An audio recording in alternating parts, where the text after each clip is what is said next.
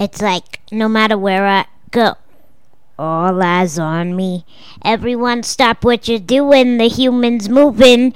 Ooh, and I breathe. One in many thousands. Yeah, that's who I Now I need the whole room to freeze. They're God blessing me, but I didn't even sneeze. On their knees, questioning excessively. Wanna know my life expectancy? Like it doesn't get to me. we'll get a hysterectomy or life worth living. I don't watch TV. Sounds like a gimmick. Little people living in a big world, successful, married couple that have kids, girl. Huh. Let me guess. They eat dinner too. My breath ain't been nothing but an interview. That's not what I did or what I didn't do. I learned to exploit all of this when I was introduced to the game. Born into lame medical debt, the brain and body weren't identical yet. We made a hell of a bet, a hypothetical mess, and now I gives no fucks, and it's incredible. Yes, I'm still tangled up in the mic cable and not able to eat at high tables or live life stable. I fit all your right labels, but didn't get catcalled and ain't complaining at all. They're like, Kaylin, you talk too much. And I'm like, shut up, you walk too much. Or is sex still the same? I'm like, nah, boo, hush. Gave me some confidence and now I got too much. Ah, the inspirational porn star. My cute wheelchair costs as much as your sports car. Look, we got enough problems, no need for you to call a cop or a senator who can't solve one. So tis the season, get a job, huh? Taking pics with Santa in the middle of the mall. Well, unless you're good at bagging groceries or pushing carts through the snow freeze, but good thing for goodwill. Oh, please. Every time I go to a show, I can't see a thing but a park front row. But I don't ask for no pity. So why you rapping so shitty? There's a stairway to heaven, huh? So tell me how the hell we gonna get in? Well, Lord knows where I'm heading. It's hard out here for a camp. Yeah, guns close doors to the system. Yeah, fuck say we're not with them. We solid and we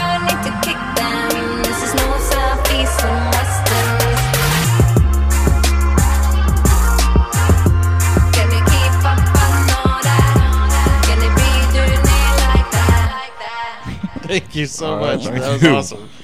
All right, welcome to Politically Pissed. My name is Saeed Charbini. I'm here with my co-hosts Aris and Katya. Go ahead and say hi, y'all. Hi, I'm Katya. Yeah, what's up, y'all? And then Kaylin, do you want to go ahead and introduce yourself and what you're running for and everything like that? Sure. Uh, my name's Kaylin Rose Heffernan, and I'm not running for anyone. I'm not running for no one, but I'm sitting for mayor. I'm rolling for mayor. I got into this game because I'm a performer and jumped in the race on April Fool's Day. Made a video that got enough traction that I felt like I had to jump in the race. Rolling on a f- uh, platform that's all about access access to housing, access to education, access to wealth and income, access to public transportation. All the access, all like it. access, everything.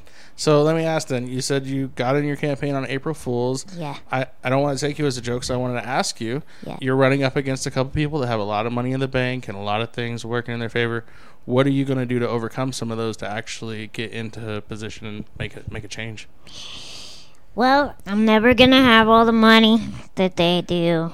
That's been the cool part about my campaign is because I am like a DIY artist.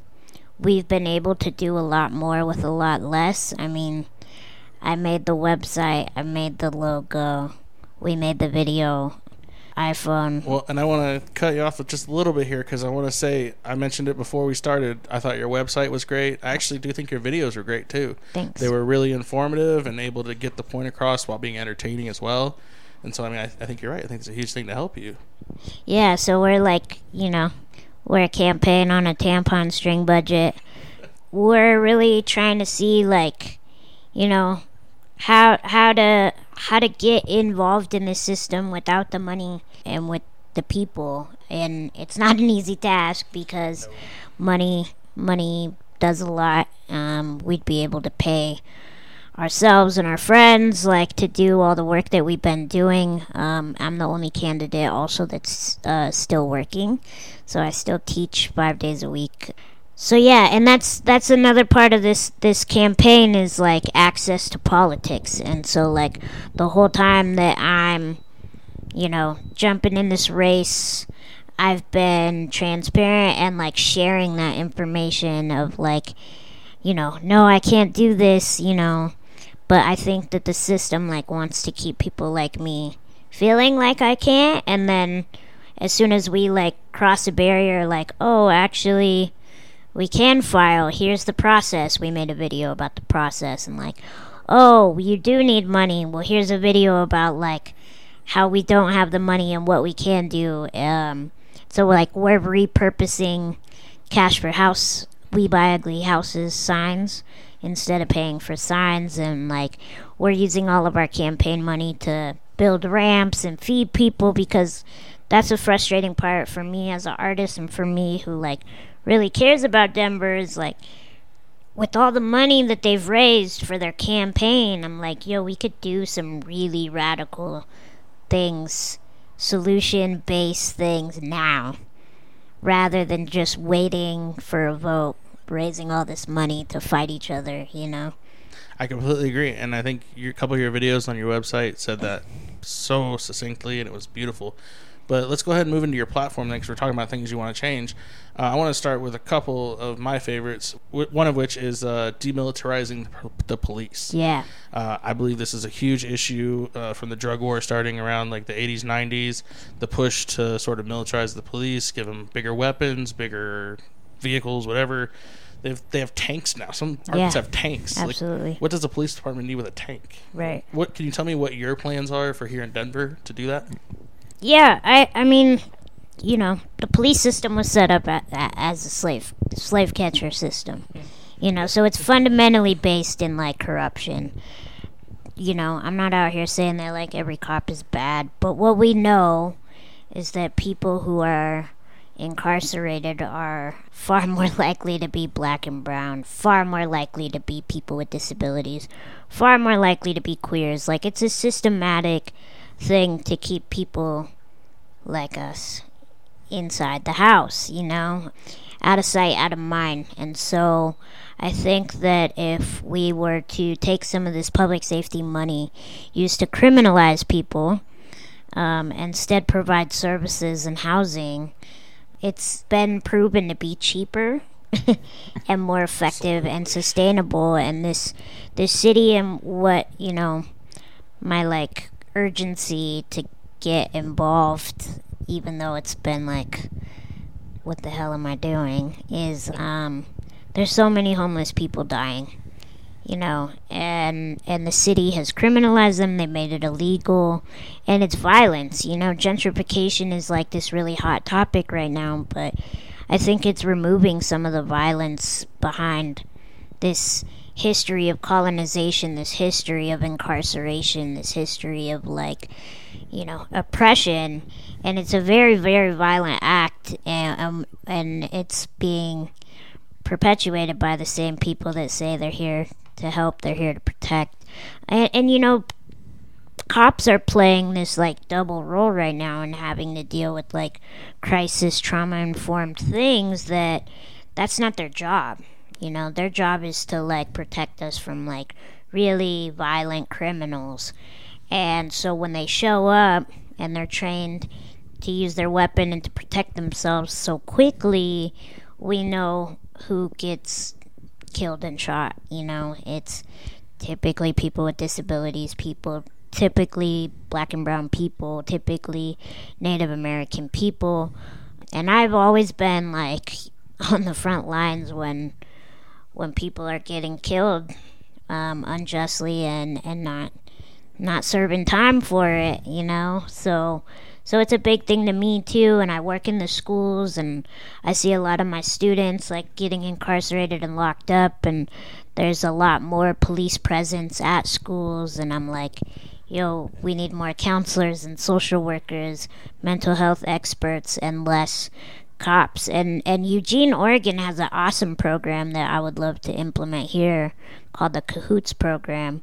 And Cahoots. Cahoots. And they um they're 24/7 trauma informed crisis response. um, that doesn't have law enforcement. So it would basically serve as like, you know, 24 7 ambulance, but it's not just an ambulance. They have mental health workers. Um, How do you see that making an impact on the school to prison pipeline there? I think I think it would make a huge impact. And, I mean, and is it like, do they actually have data or anything yet? Do you know? It's actually pretty new, so um, you know. But what we we know, Well, we know. we know what what kids are getting arrested for, and and we know like how easy it is to get inside of the system, and like how impossible it is sometimes to get out of it. Um, especially when you're being racially profiled all the time. So, I think, yeah, and and we know that like this country has profited from the prison pipeline. We know that the country's profiting on slave labor, you know, and we're like out here being like, yo, this is fundamentally wrong, you know, and what are ways we can solve it? Because again, everybody's just raising money to like talk about issues, and it's like, yo, let's use that same money to just do something. What a what a concept. What a concept. No, um, and it's interesting that you mentioned that, considering that we are the state who just now decided that we wanted to get rid of slavery. Yep. Um, Just so last election, yeah. it's kind of uh, it's very salient. My question, of course, would be: You talked about working in the schools. What do you see a pipeline for kids that's not prison to pipeline looking like? Is it a pipeline to labor? Is it a pipeline to education?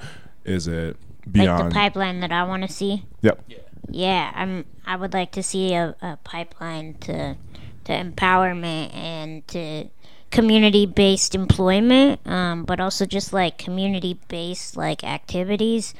Right now, our our DPS school system is as segregated as it was back in the integration days, like uh, when we first tried to integrate schools and and a lot of the schools they get shut down for poor performance blah blah blah. Of course black and brown kids low income neighborhoods.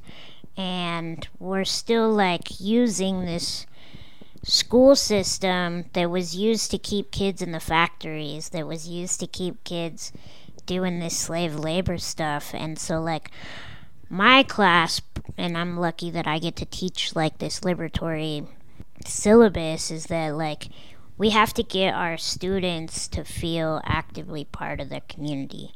And that doesn't always look like grades and tests.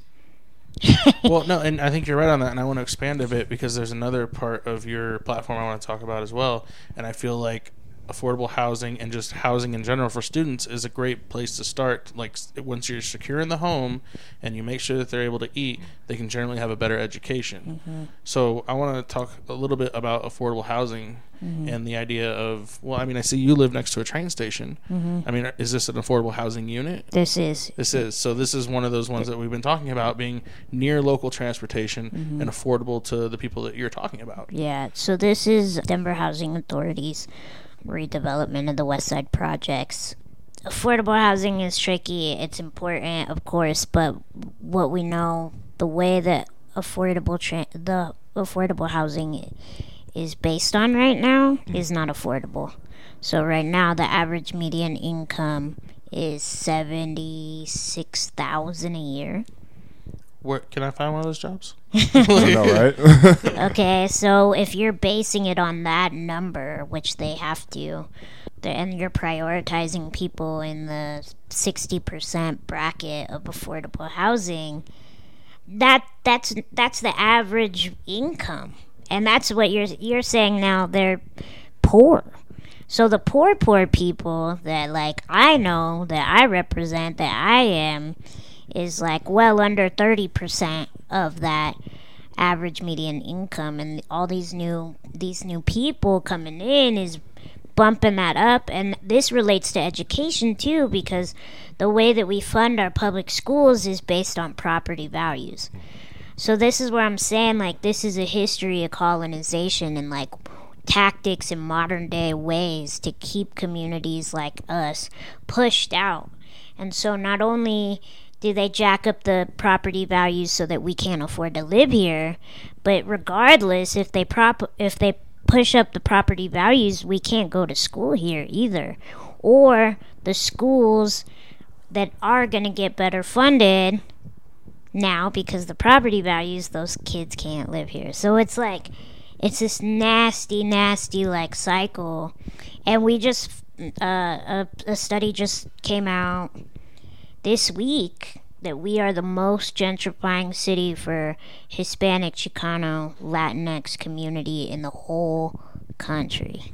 And we have you, like yeah. ter- we don't have very good dra- uh, graduation rates. Like our public schools rating is not very high.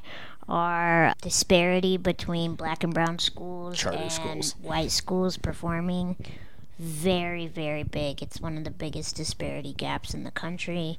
And now we have this new model where they'll take an entire school and separate it into four different schools. Mm-hmm. So now you got kids going to the same school different hallways and the black and brown kids can't even have access to like these nice nicer playgrounds or like the nicer textbooks.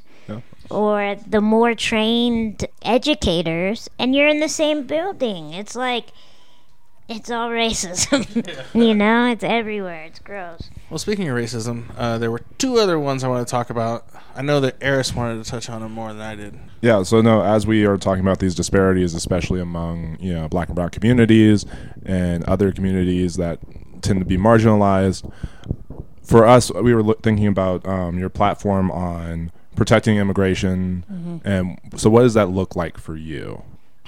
Um, so yeah, we're a sanctuary city, which is awesome, but uh, ICE is rounding people up still. And so, if we're gonna be a sanctuary city, I think we also have to do more to protect those people that we're saying are allowed here. Another thing that while I agree with them, you know, making this a sanctuary city and keeping it one, a lot of organizations lost federal funding because the federal government was like, oh, if you're going to be a sanctuary city, we're going to cut funding. My organization lost money that I teach at. And so, like, some of the same organizations that help immigrant people cut cut funding and like if the city's going to take a hard stance like that we have to like also protect the people that are fighting to protect them. There's a really cool place um, called casa casa de paz um, and they house immigrant families either like newly removed from ice or they help they help families go and visit their separated family members um, and and you know that's a volunteer based organization. I have a friend right now who just had to go back into sanctuary at a church.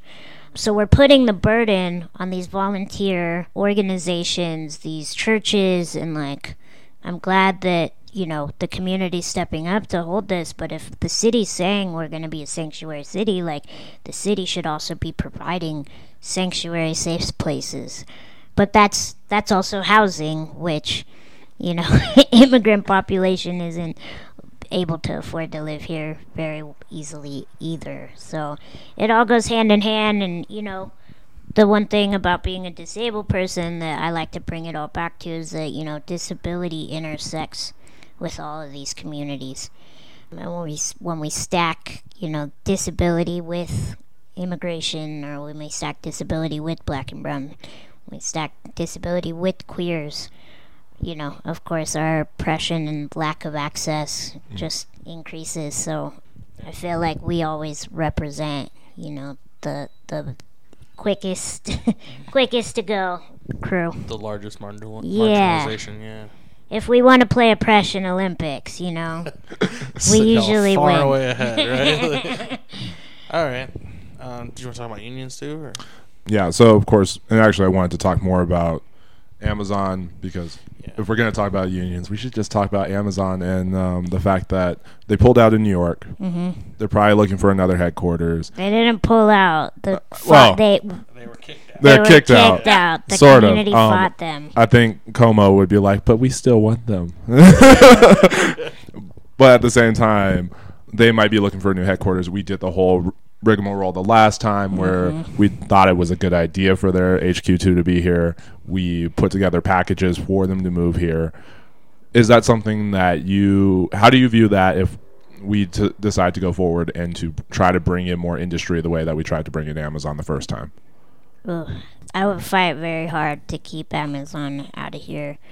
I get to sit next to the mayor now at these may- mayoral forums and debates, and what we know is that this is a dude and an administration that's like really excited about hosting companies like Amazon and our economy. They love to be like, our economy, our economy, our employment rate dropped. And I'm like, yo, there's still people that have two to three jobs and still can't afford to live here. Um, so I, that's where I see the city really prioritizing is people like that. And we have two mayoral candidates, the mayor himself, that are taking a large amount of money from developers, from private businesses. The mayor got money from Walmart. You can't even have a Walmart in Denver. Denver has made it so that Walmart can't come here, and he's getting campaign contributions from them. so, like, I that's not me, and I'm like very pro union and pro like supporting local industries, local businesses, not just for the middle upper class white business folk, which uh, that's who I see really capitalizing on Denver. It's not like the black and brown owned businesses. It's not like disability groups, you know. Well, I mean, you talk about that too, and uh, I read something online when I was doing some research, and apparently you told Albus Brooks to his face, "Why are you here? Nobody likes you." Mm-hmm. Are there any other people in the city council maybe that you see that are like obviously Albus, but any other people you see that are doing stuff like that? Yeah, I mean, like a lot of them are in bed with the, all these same developers and public or private interest groups. Albus Brooks and the mayor drafted the urban camping ban, which makes it illegal to sleep, which makes it illegal to have a blanket, which makes it illegal to eat in public.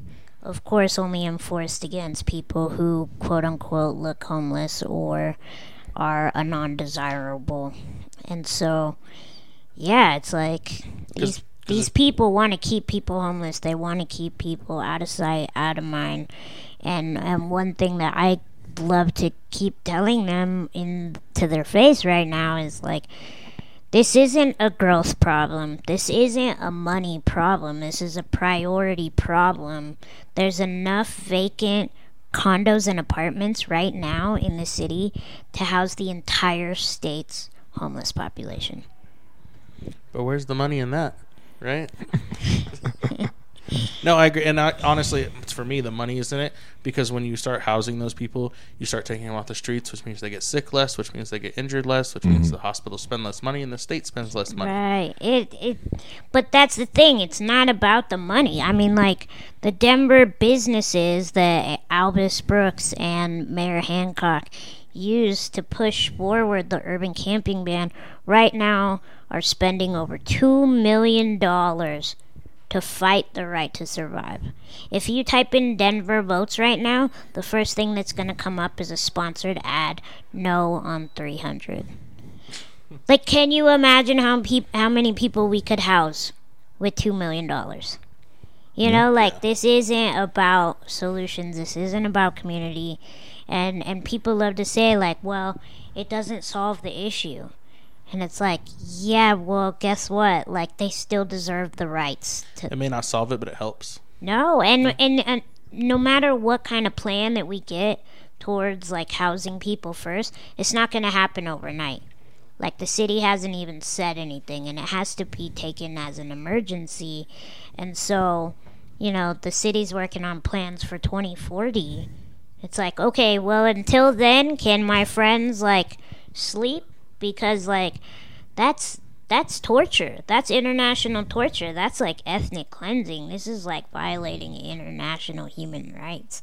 And that's Al- that's Albus Brooks. So like I'm I'm very pro Candi CdeBaca taking his seat. I'm very pro Annie Martinez who's actually lives in this neighborhood too. To to represent the West Side.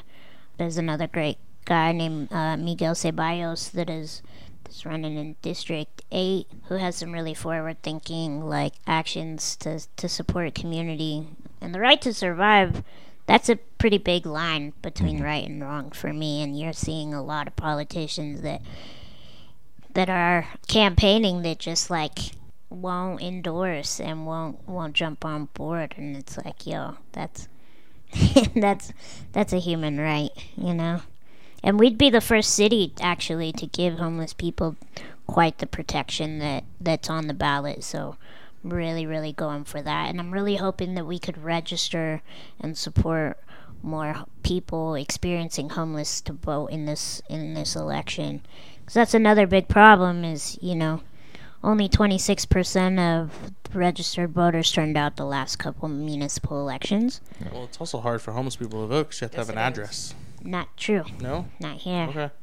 yeah we're working do they on do it that? um, you can actually list like an intersection you can list the library and we have a list of places that will accept your mail-in ballot for you some shelters some service providers the big trick is going to be supporting them the day of or leading up and to actually turning in you know. So denver election office is my new best friend and they've done a really great job and they work really hard to make voting accessible and to get rid of those barriers.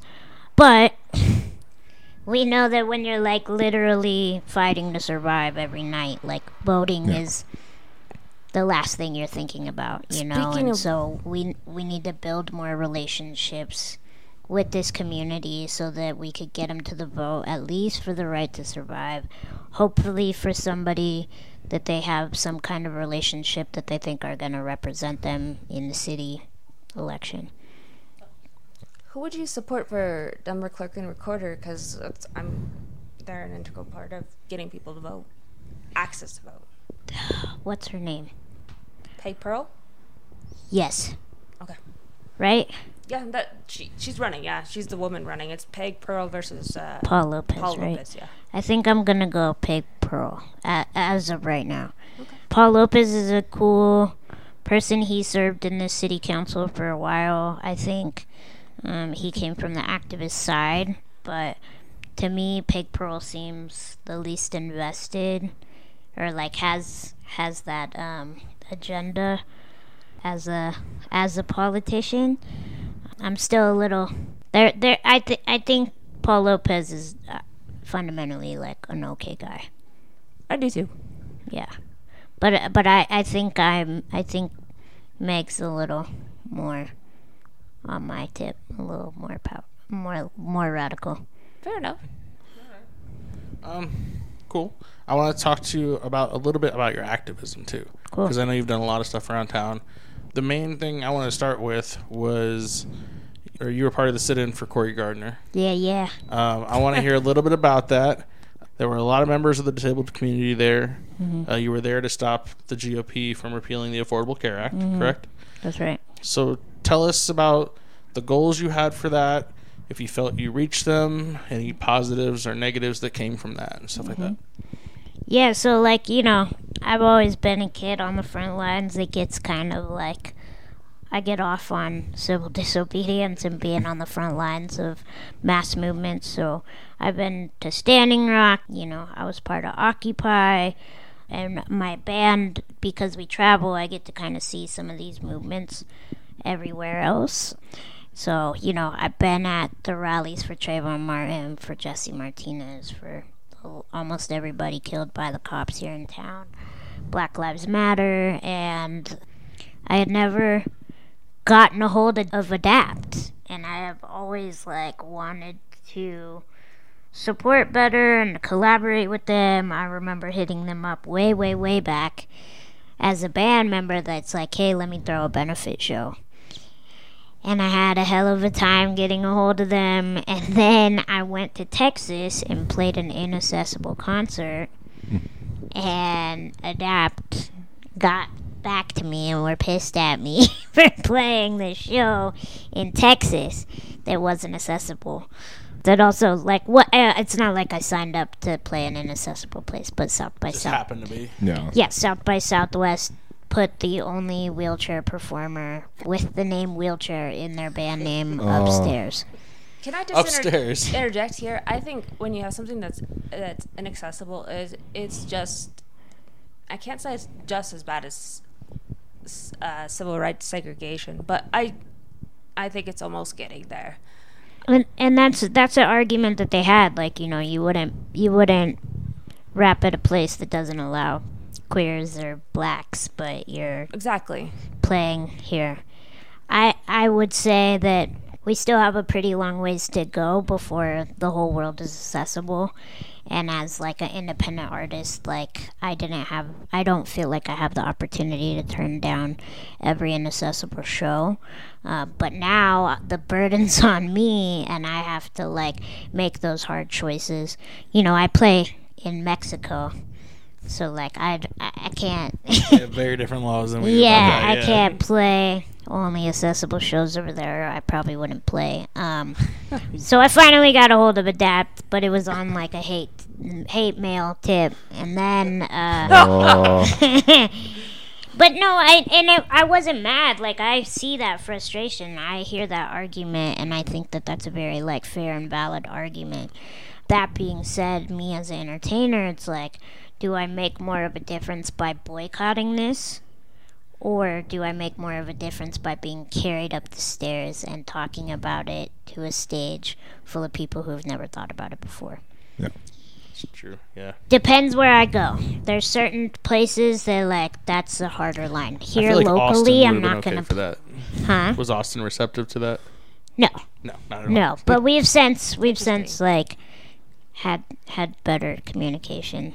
So good. back to the Yeah. question. To Sorry, and all yeah. this is this is me and activism Hey, and, tangents and are how I got into Adapt. So I'm wearing an Adapt hoodie on on our CD cover well before I ever got a hold of Adapt.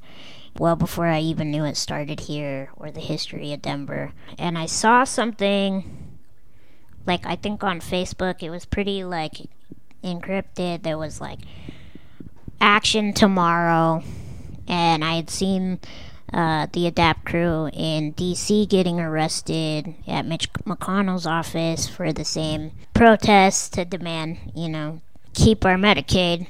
And so I called, I I messaged somebody. I don't even know how it happened, but Dawn ended up calling me. I had never met her, and she's like, "Hey, can you come tomorrow?" I was like, "What's tomorrow?" She's like, "We're gonna show up at Cory Gardner's, um, and we're gonna do an action about this this new Trump healthcare bill." And I was like, "Yeah, sure." I'll be there because I had the day off. And she's like, okay, there's going to be a group inside and there's going to be a group outside. Can you get arrested? And it was the first time in all my activism that I knew, like, yes, because getting arrested can also, like, be a badge of honor in the activist crews. And it's, like, to me, not always been the most. And you also have to have a kind of privilege to be able to get uh, voluntarily Yeah, arrested. Make sure You have to be able job's to get out. yeah, gotta be able to get out. Attorneys, like yeah, everything. and yeah. safety, you know. So, but I knew I was like, yes, yes. So I called my ho- my homie and I was like, hey, I might not make it to class tomorrow. I don't know what this is gonna be like. We showed up. Um, there was about nine of us, eight of us, wheelchairs, nine of us, and we were all women. And we slept in the senator's office for two nights and a long day. It was 60 hours. They didn't let us use their bathroom for a while, so I got to pee in the senator's office. That was like really, Yeah, piss on pity. yeah, piss on Betty. It almost became a shit in, but but once they brought in uh uh stuff so that we could go to the bathroom, they they finally opened the bathroom and it worked. As far as its effectiveness, like yeah, there is no Trump health care. Um, we haven't lost our Medicaid yet. There's no, you know, they're going to keep trying to repeal Affordable Care Act. They're going to keep trying to take away our Medicaid every corner they get. But that was a big bill that was like $800 million cut from Medicaid within 10 years. And that's not happening. Uh, we made national headlines. Um, I was really cool for me being like a younger person and kind of from like the outside that I was able to bring a much different audience to what we were doing and vice versa. And it was such a like beautiful, amazing way for me to learn like that intersection and the history of Denver because I was like in this really weird space of activism where I was starting to get like really frustrated and mad that disability was not part of this conversation when it comes to intersectionality. We were always last on the list. I almost performed for Bernie. He wasn't talking about us. None of these protests that I knew everybody by first name was talking about us and I was like, "Yo, we intersect with all of these people you're talking about. How can you leave us out?" And then it became this self-reflection of like, "What am I doing for the mm-hmm. disability community? Who's my crew of people with disabilities?" And I didn't have that and I was like, "You know, you haven't been doing the work. Like it's easier to blame everybody else than it is yourself." And so I was like really down about everything and how, you know, I knew more about civil rights uh, and women's suffrage and the queer movement than I knew about disability justice. And so it was like such an awesome time for me to like put myself in it and learn the history and learn the yo, this all started here, and this is why we have the ADA. This is why I'm able to take the bus and have been since I was a kid. This is why we have curb cuts, and I'm here with some of the same women that were around that that founding crew of Adapt. So it was like a really beautiful moment. And for me, in my Black Lives Matter shirt, you know, it was like also a good opportunity for me to speak on behalf of the people that weren't represented in that office. And so, yeah, it was it was a beautiful. That was the most empowering like direct action I've ever been part of. I mean, Standing Rock was a real spiritual journey for sure as well. I wasn't on the front lines quite like that. for me, I realized at I think it was the 25th anniversary of the ADA. Like that's all that our generation has ever known mm-hmm. is the ADA, Mm-hmm. and without it, a lot of us would n- never have been as successful and independent in our lives. And that mm-hmm. was a really big breakthrough th- for me. Yep. And like you said, like, am I putting the work in? As my be- one of my best friend Derek says, am I still pissing fire and getting the work done myself? Because mm-hmm. it's a lot of work. It's a lot of work, especially when you're trying to survive and you're trying Yes. to get your medical costs covered and you're trying to coordinate transportation and personal care attendants. Like, I know why you don't see more of us out at these civil disobedience things, you know? So it's. It's got to be up to more people to like shine light on why we're not represented and like the barriers to that. I mean, I've been on a million marches that go over medians that take inaccessible routes, you know, and I'm like, come on, y'all. I'm right here. you know? I understand. No, and to Katya's point, right? We were talking about actually me and you were together during Yes. the anniversary. Um, well, during one of the big anniversaries for the ADA Act. But we also have to remember that was long enough ago that, that we should be sad that we haven't made more progress. Yeah. Well, talking about progress, you sat in to protest Cory Gardner. Mm-hmm. Hopefully, next year we can get him replaced. Yes, God. Um, I wanted to talk about a couple candidates and see if you had any opinions or anything about them and see what you think. So um, I'll just list off a couple real quick. There's Andrew Romanoff and Mike Johnston are the big two that have jumped in so far. But there's also like Lorena Garcia or Danielle Combo. I don't know if you know either of them. Let me see this. Uh, I have some campaign literature from a chick who's shit. Running. Lorena Garcia. I met Lorena Garcia, and she seemed pretty awesome. I mean, we still have a little bit more time for that one. We do. Um, that's November, but Of 2020, yeah. yeah. I would love to see somebody else. Um, as far as Mike Johnston and who was the other one? Uh, Andrew Romanoff. Romanoff was I have a hard time, you know, trusting these seasoned politicians who make, you know, a career decision to jump into politics for for their their careers. Well, and not- in case in the case of Mike Johnston, legacy boom, politician, That's what I was going for. right? Legacy of charter schools, honestly. legacy yeah. of charter schools, legacy of being the son of a politician. Yeah, Yeah. you know. Literally Romanoff also legacy. Yep. has a anti-immigrant kind.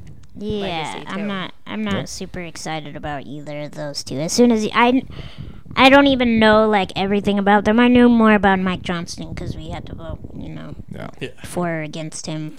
for governor. So, and I'm I'm very pro public schools. um, and that was that was the thing that pushed me over to Polis. So yeah, I would. I'm I'm I'm I'm excited to see more about Lorena and, and what she's done and what she's gonna keep doing up until the election. I think she's probably she's probably my go-to right now. Well, and I want to talk about a couple of potential candidates I saw online as well. Oh, well. cool. Um, well, one of which was Cary Kennedy. Another Okay. was Joe Salazar. And then I even saw something that suggested Diana DeGette might be thinking about it. I would love. I'm Joe Salazar for anything. I, he s- I runs saw that for. coming. Same I, uh, Joe Salazar is a, a, a person of the people, for sure. And I actually got to know him a little bit better at Standing Rock. So, um, yeah, Joe Salazar was there when we got out of jail. Joe Salazar is my dude. So whatever he decides to run for, He's got uh, your vote. I, he's got my support. I was the same boat hoping that you, he yeah. was gonna get that attorney general. That was so close. wanted him I- It I was so him to win that close. so that he could destroy Tabor. Yes. I knew he would have. And a Yes. couple of other people, but Yeah. in my book. But Yeah. and by the way, how was the slammer? How was what? The how was those slammer. slammers? Yes. Oh, it was awful. It Please was actually aw- do go into Yeah, Can you explain a little bit, like maybe about how jails maybe aren't accessible as well and stuff like that? How they treat like Sure. Yeah. Um. This is my first time going to jail. Um, I hope it's your last. I've been trying to go to jail for a really long time. actually. for for good reason. There's Like- no, not No, for just- just quite for the any same reasons. Uh, I've been in enough trouble that I could have and should have gone to jail for many, many things. But Thanks, I mayoral am a white candidate. girl. I speak fluent cop. Uh, I know how to get out of trouble. Uh, and it was always my friends and like my mom would go to jail, and I would get everybody out of trouble. So I have always wondered what that what the inside is like. We ended up spending 17 hours in processing, which is worse than being in a cell. If I'm telling the truth, I mean that's not unheard of. No, Like probably people not. sit there for a long time sometimes. and it's like a very intentionally freezing room. There's metal benches with separators so that you can't lay out. So it was already at night. And then we're 17 hours in this cooler. All they're serving is bologna sandwiches and milk, which I refused. It was freezing. It was awful. It was uncomfortable you're not sleeping, like you can't sleep properly. And then we had all said that we didn't need like any medical assistance or any special accommodations. Mm-hmm. None of us asked for that, and they still put us like in solitary medical ward. So, from my understanding, is that most people with involved disabilities, significant disabilities, end up going into solitary for your own safety Or is it for convenience? or liability or Saeed, what is solitary? Solitary is where you're in a room by yourself. Oh, That's what it means. so you're not with the general population. You're in your own cell, isolated even more, and you're there for 23 hours. And it was just one person in each room then, right?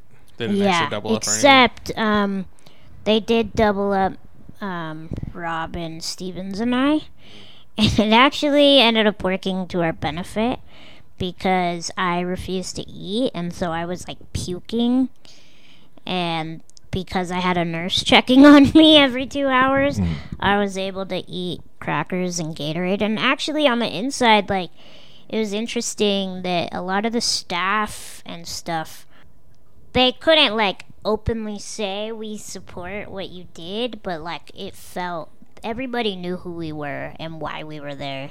And when we went into the medical ward, there were people with disabilities like, hey, you did that. Like, we know who you are and why you're here, and y'all are heroes. So it was actually pretty cool way to get arrested and reason to get arrested. And then when we got out of jail, I was the first one to be released. There was like a crowd of 300 people. Joe Salazar was there. Leslie Herod, a state representative, was there. There were people that camped out since we had got I was there. arrested. Yeah, you were there. Thank you. So it was a pretty cool way to get out of jail. I'd say Yeah, so. And a- that's better than Pretty much all my cool clients reason did. to go to jail for compared to all the other reasons that I should have went to jail for. Carrie Lucas got a misdemeanor. What was the reason for that? So Carrie Ann got charged with interference because she refused to tell the cops how to operate her chair. Oh. I thought that was hilarious. It was awesome, and it's my favorite thing, like story. R.I.P. Carrie Ann, and it was like so badass to watch her be like, "I'm not resisting. I'm just comply. I'm just not complying." She like she I know lawyer. my I know my legal rights here, you know, mm. like oh. and she knew it way more than me. I'm just like the scrappy little rapper that has to like watch what I say and do and how I say things mm-hmm. because I'm in an office full of veteran women who have law degrees and you know like they were they were my like mentor heroes and it was also just so funny and ironic to watch them take her in an RTD bus by herself, which is, you know, made accessible thanks to the same group of protesters that you're arresting. So that was that was my favorite Carrie Ann uh, Lucas memory of getting arrested with her. Thank you for sharing that. Yeah, no, That's thank you. Good. Okay, so I think we're done with sort of the interview part now, and we want to move into a couple other topics that's going on around the state. Cool. I still think we should talk about this electric car thing. Oh yeah, we could talk about that too. because I think that one fits Um, perfectly. And Actually, you, you want to start with that then? running Go for ahead. mayor of Yeah, Denver. yeah, yeah. Well, Let's do that one. That one's actually so really good. Okay, we could. well, you introduced these sections, so I, I'm still gonna let you. oh, so Alex Valdez is the primary sponsor, and then in the House, and then Brittany Pettersen and Faith Winter in the Senate. Essentially, they they figured it was important for them to push forward a bill that said electric vehicles could use the toll lanes for free. I guess to help, you know, and push people towards electric vehicles, but also to quote reduce anxiety about running out of energy in their car, something like that. yeah. Interesting. Yeah. Um. So, I mean, what do you think of that? Like, I mean, it's kind of special treatment for sounds like the rich people. Yeah. Um. Well, I'm I'm way supportive of you know divesting from fossil fuel and going to to more sustainable ways. I don't know anybody that's going to be able to afford an electric car, and as somebody who needs a car right now and can't afford a a wheelchair equipped vehicle, I bet I definitely can't afford that. So.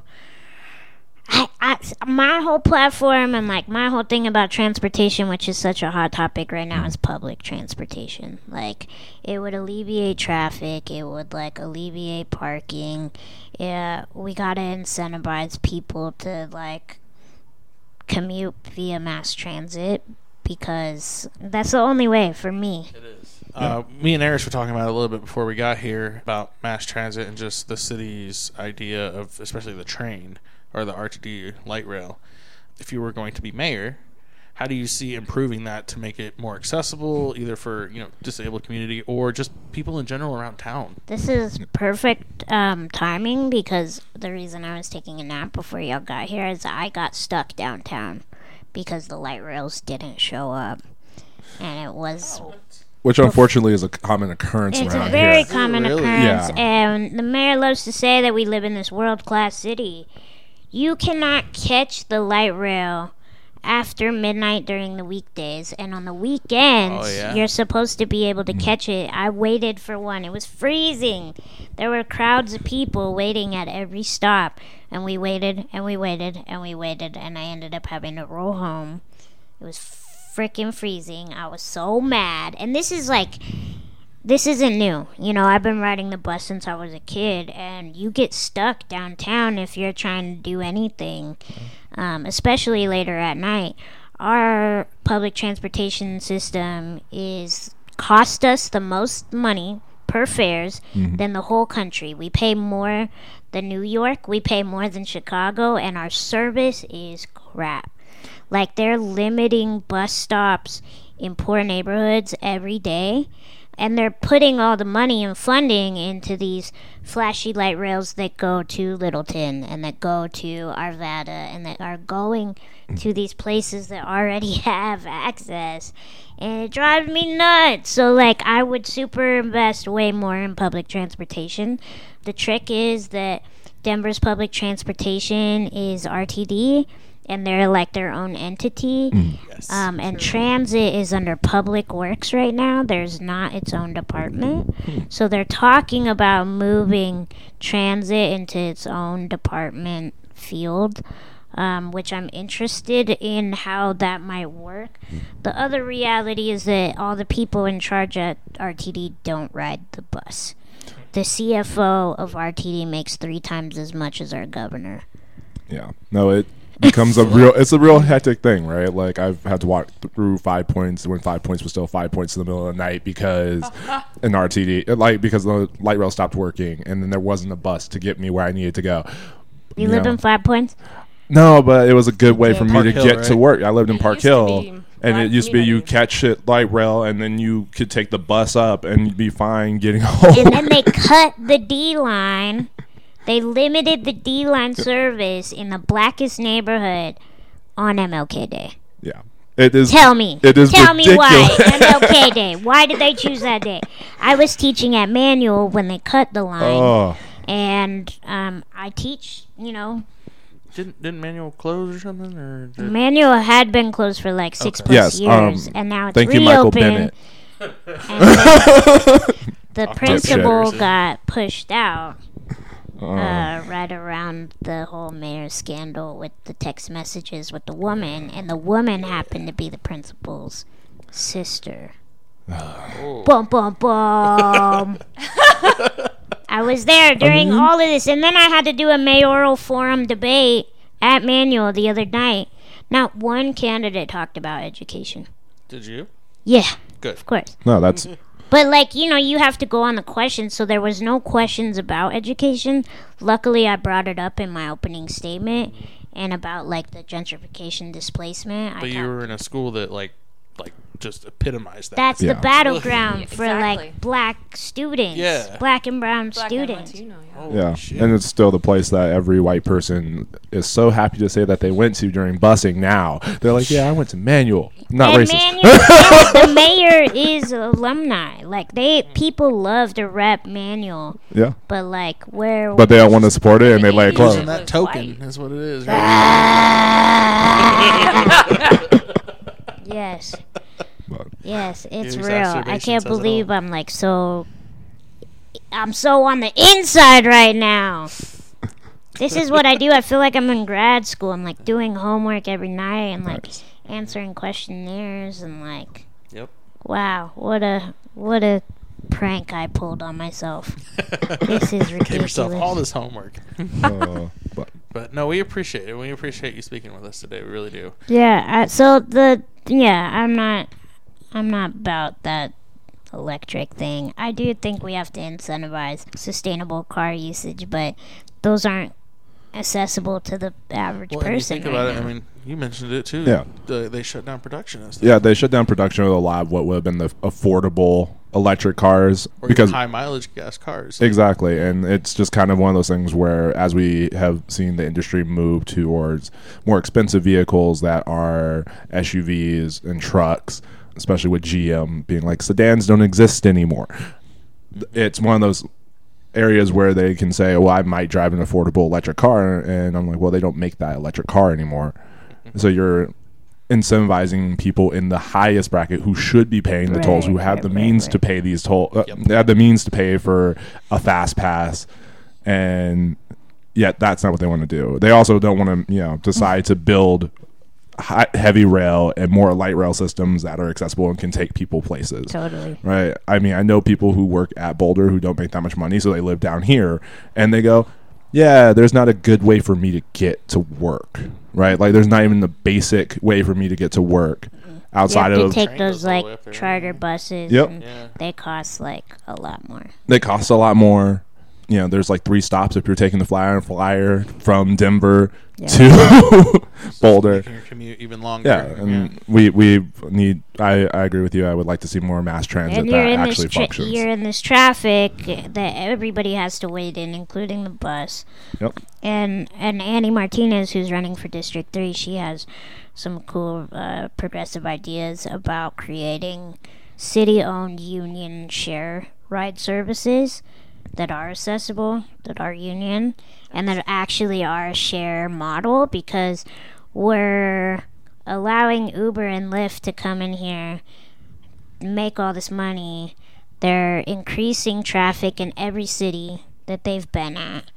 And they're not even providing access. Like, they're violating the ADA. Inaccessible. Yeah, Yeah. they're violating the ADA, you know, and yet, like, oh, they can be here? they can be here, but the homeless can't? Okay, cool. I know. yeah. Thank you. Dan Pabon, for that, for opening that up Pandora box. Okay, so we're pretty much at our hour that we usually do.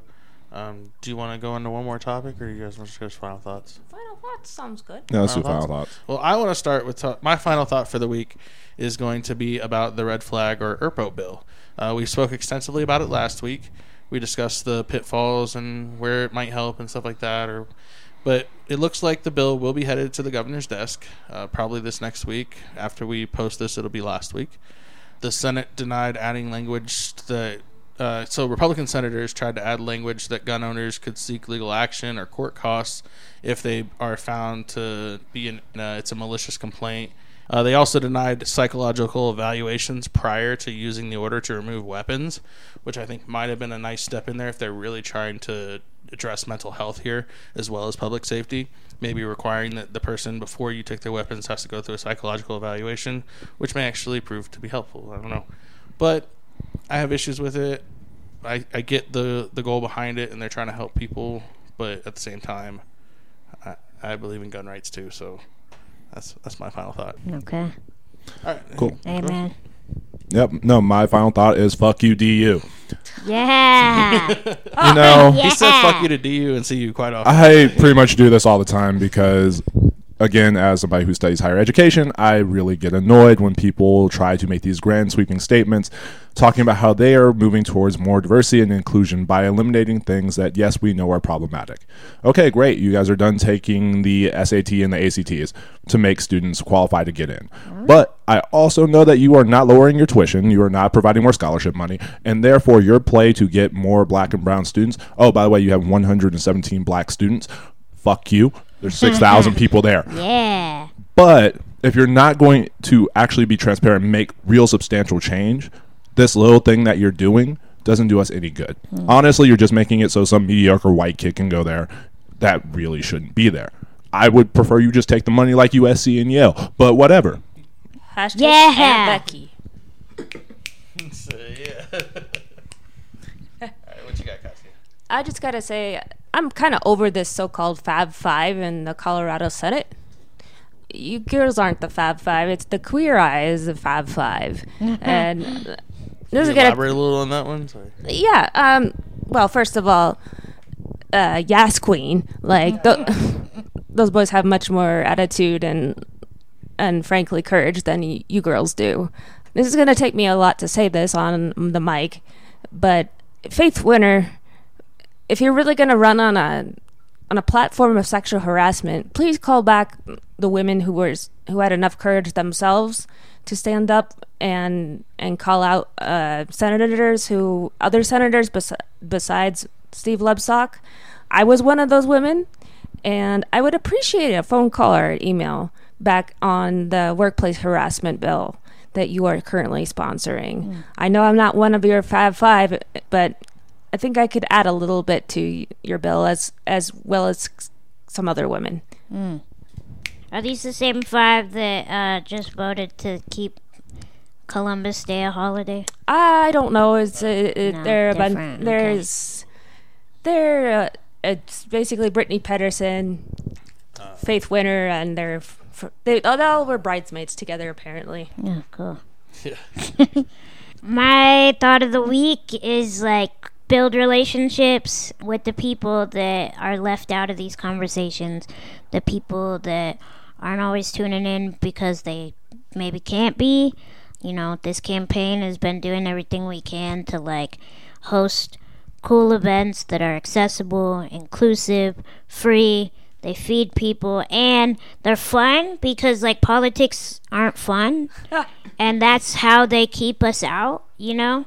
The revolution's got to be sexy and if we're, you know, this has to be an irresistible thing and like the more events that I go to, like the traditional candidate things, it's like, yeah, no wonder none of my people are in this quote unquote democratic process because like this isn't a party for us. You know, this is a party for like an elite and so we have a lot of events coming up like follow follow Kalyn K A L Y N number 4 mayor um, I'm on all the social medias and What's your website? uh, Kalyn, K A L Y N, for mayor.com. Um, we got an event Sunday where we're repurposing the Cash for Ugly Houses, We Buy Ugly Houses, predatory real estate signs that are colonizing our poor communities, and we're going to turn them into Kalyn for Mayor signs. Awesome. Um, The Sunday after that, we're throwing a queer dance party called Politric, Politics Are a Drag Show at Blush and Blu. It's going to be all ages. We got some really dope organizations that are going to be there that fight for queer youth, um, sex workers outreach project, queer youth of color. Uh, so we want to get that that team more engaged in this process. We also know there are high rates of homelessness, suicide, assault, victims of abuse. The list goes on and on. Uh, especially queer youth with disabilities, especially those that are black and brown. You know the story. And then the Sunday after that, April 14th, we're throwing a Battle of the Bands pay to play show at the High Dive. Because as a musician, I know this popularity contest game that promoters will like have you sell your own tickets and you give them like maybe a dollar for every ticket that you sell and you're now the promoter and it's we call it pay to play. Mm-hmm. And and politics I've seen firsthand is pay to play. People aren't even taking my campaign seriously. A because I make funny jokes duh. And I wear a mustache. But also the reality is they're not taking me seriously because we don't have money um, because we don't have the money that all these other campaigns do. And I would say that like we're doing way more with the money that we have raised. But this is a pay to play system, so we're just trying to like find creative, cool, exciting ways to engage people that don't typically vote or people that are voting and it's just like dry you know? So so stay involved create those relationships and like make sure that you're really like peer pressuring your people to vote this May 7th because there's a couple things that really impact us and it's it's not just about like my candidacy it's like yo these things uh, really affect us and they will as soon as the vote's over so. And we got to pull votes away from the mega money the Well, and I Walmart was going to say, everybody who's listening, donate. donate Donate. Absolutely. Donate and support. And if you don't want to go to a place where you have to wear a stuffy suit and eat dry chicken, go to one of these events instead. Yes. And a dollar, like seriously, a dollar is awesome. I just found out there's this um, I don't know if I can say this, but I'm going to. There's a Denver Post mayoral forum coming up, debate thing. They are only allowing candidates that have raised over fifty thousand dollars or 200 individual contributions. So if we get 200 $1 contributions, I'll be able to participate in this quote unquote democratic process. And when when is this? I don't know. Okay. It's just like Upcoming to be some announced. rumors flying. Let's yeah. see if we can hustle it up. All right. let's yeah, so vote, donations, yeah. um, get involved. You can volunteer. You can help us out. But all the money that we're raising, we're spending to build ramps. We're building ramps that are gonna outlast this election, outlast these politicians. We are feeding people. We fed over 200 unhoused neighbors at the shelters, and not just like stale bagels, but we had pozole and enchiladas and frijoles and green chili and and we're making art because like this campaign is trying to highlight the reasons why I think creativity is more important than knowledge because we have to like reimagine. We can't just keep fighting inside of this box, you know? Like the box is designed to be a box. And we have to like creatively reimagine what it means to be a leader, what it means to be a community organizer, what it means to campaign, what it means to podcast. Okay, I'll shut up. No, you're good. No, I appreciate that. Thinking outside the box is great. But that is all the time we have for this week. So I want to say thank you for listening. and- Thank you. Yep, and everybody Thanks wants to for say being goodbye. in my little messy apartment. Oh, thank you for having us, and uh, be easy, y'all. Later. Borders,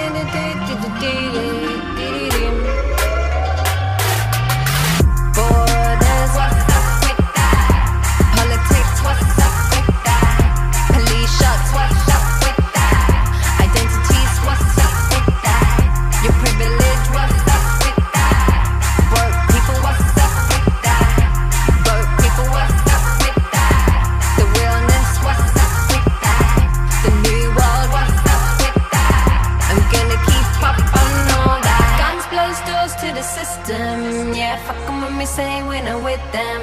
We're solid and we don't need to kick them. This is no south, and western. Yeah, guns close doors to the system. Yeah, fuck 'em when we say we're not with them. We're solid and we don't